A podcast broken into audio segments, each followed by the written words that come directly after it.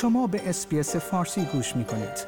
با رفتن به sbs.com.au به اخبار و گزارش های بیشتری دست خواهید یافت.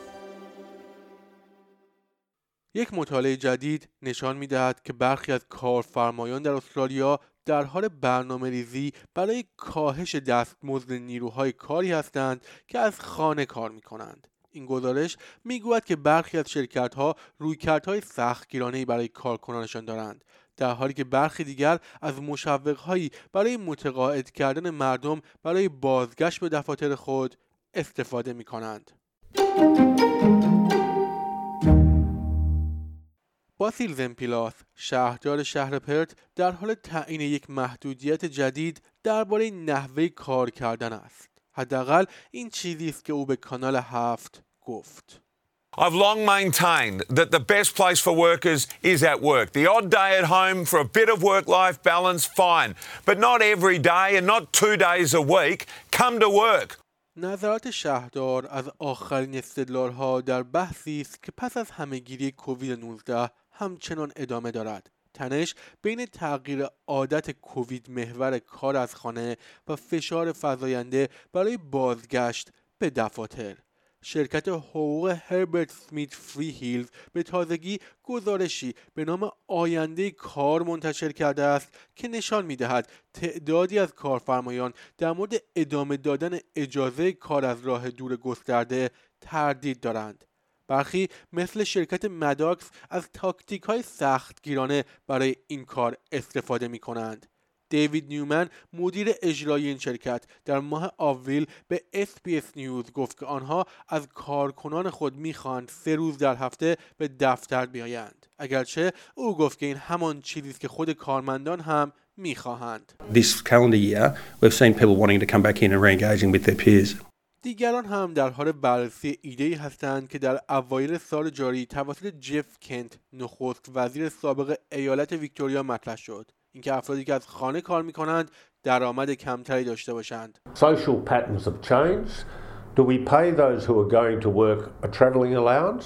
Medical staff, first responders have to go to work. They have no alternative. And it costs them.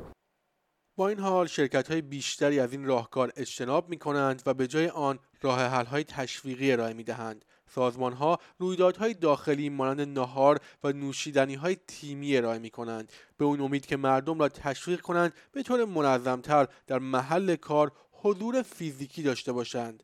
دکتر روچی سینها دانشیار رفتار سازمانی در دانشکده بازرگانی دانشگاه ساوت استرالیا است. او می‌گوید که مردم حاضر نیستند به این راحتی کار از خانه را رها کنند.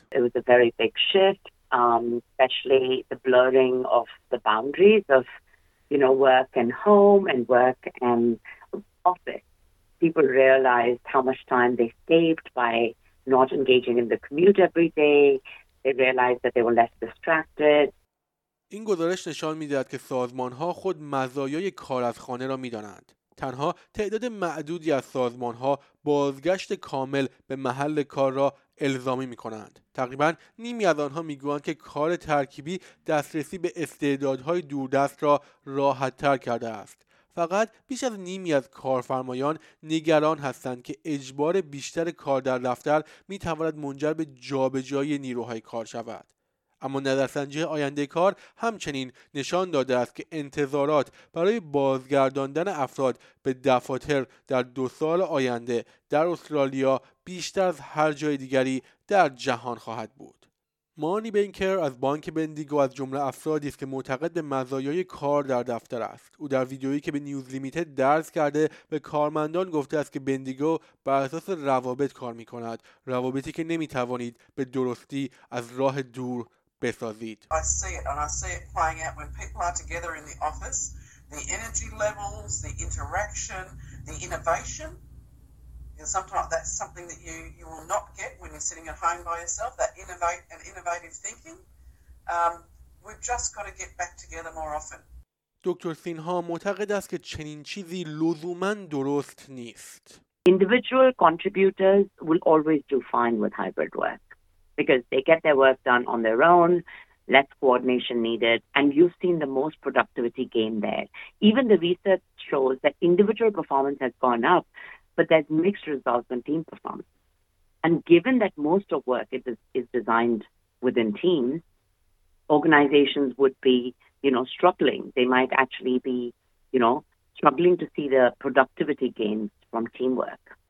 دکتر سینها می‌گوید هنوز امکان حفظ فرهنگ عالی در محیط کار و بهبود کار تیمی و بهرهوری از راه دور وجود دارد اما شرکت ها باید مایل باشند که در این مسیر حرکت کنند او می‌گوید مدیران میانی نقش کلیدی در این موضوع دارند و از طریق آنها شرکت ها بهرهوری خود را اندازه گیری می کنند. had the highest level of exhaustion and emotional burnout at work. They too were working remotely, they too were flexible, but they were not given the training or the aids or the technology to manage teams. So, um, and, and that model of managing people had not changed at COVID. برخی از کارشناسان مانند نیکلاس بلوم محقق بخش اقتصاد دانشگاه استنفورد میگویند این قطاری است که نمیتوان آن را متوقف کرد او معتقد است که فناوری می‌تواند نقش بزرگی در حفظ و حتی افزایش فرهنگ کار از خانه ایفا کند From talking to lots of tech companies, you know, Google, Microsoft, Apple, tons of startups, they're all saying this is a massive market. We're going to now improve the technology to service this market because there's much more money. This is going to mean in the long run levels of work from home are going to increase. شنوندگان گرامی این گزارش همکارم دبورا گروک از SBS News بود که من نیو صدر از SBS فارسی آن را تقدیم حضور شما کردم آیا می خواهید به مطالب بیشتری مانند این گزارش گوش کنید؟ به ما از طریق Apple Podcast، Google Podcast، Spotify یا هر جای دیگری که پادکست های خود را از آن می گیرید گوش کنید.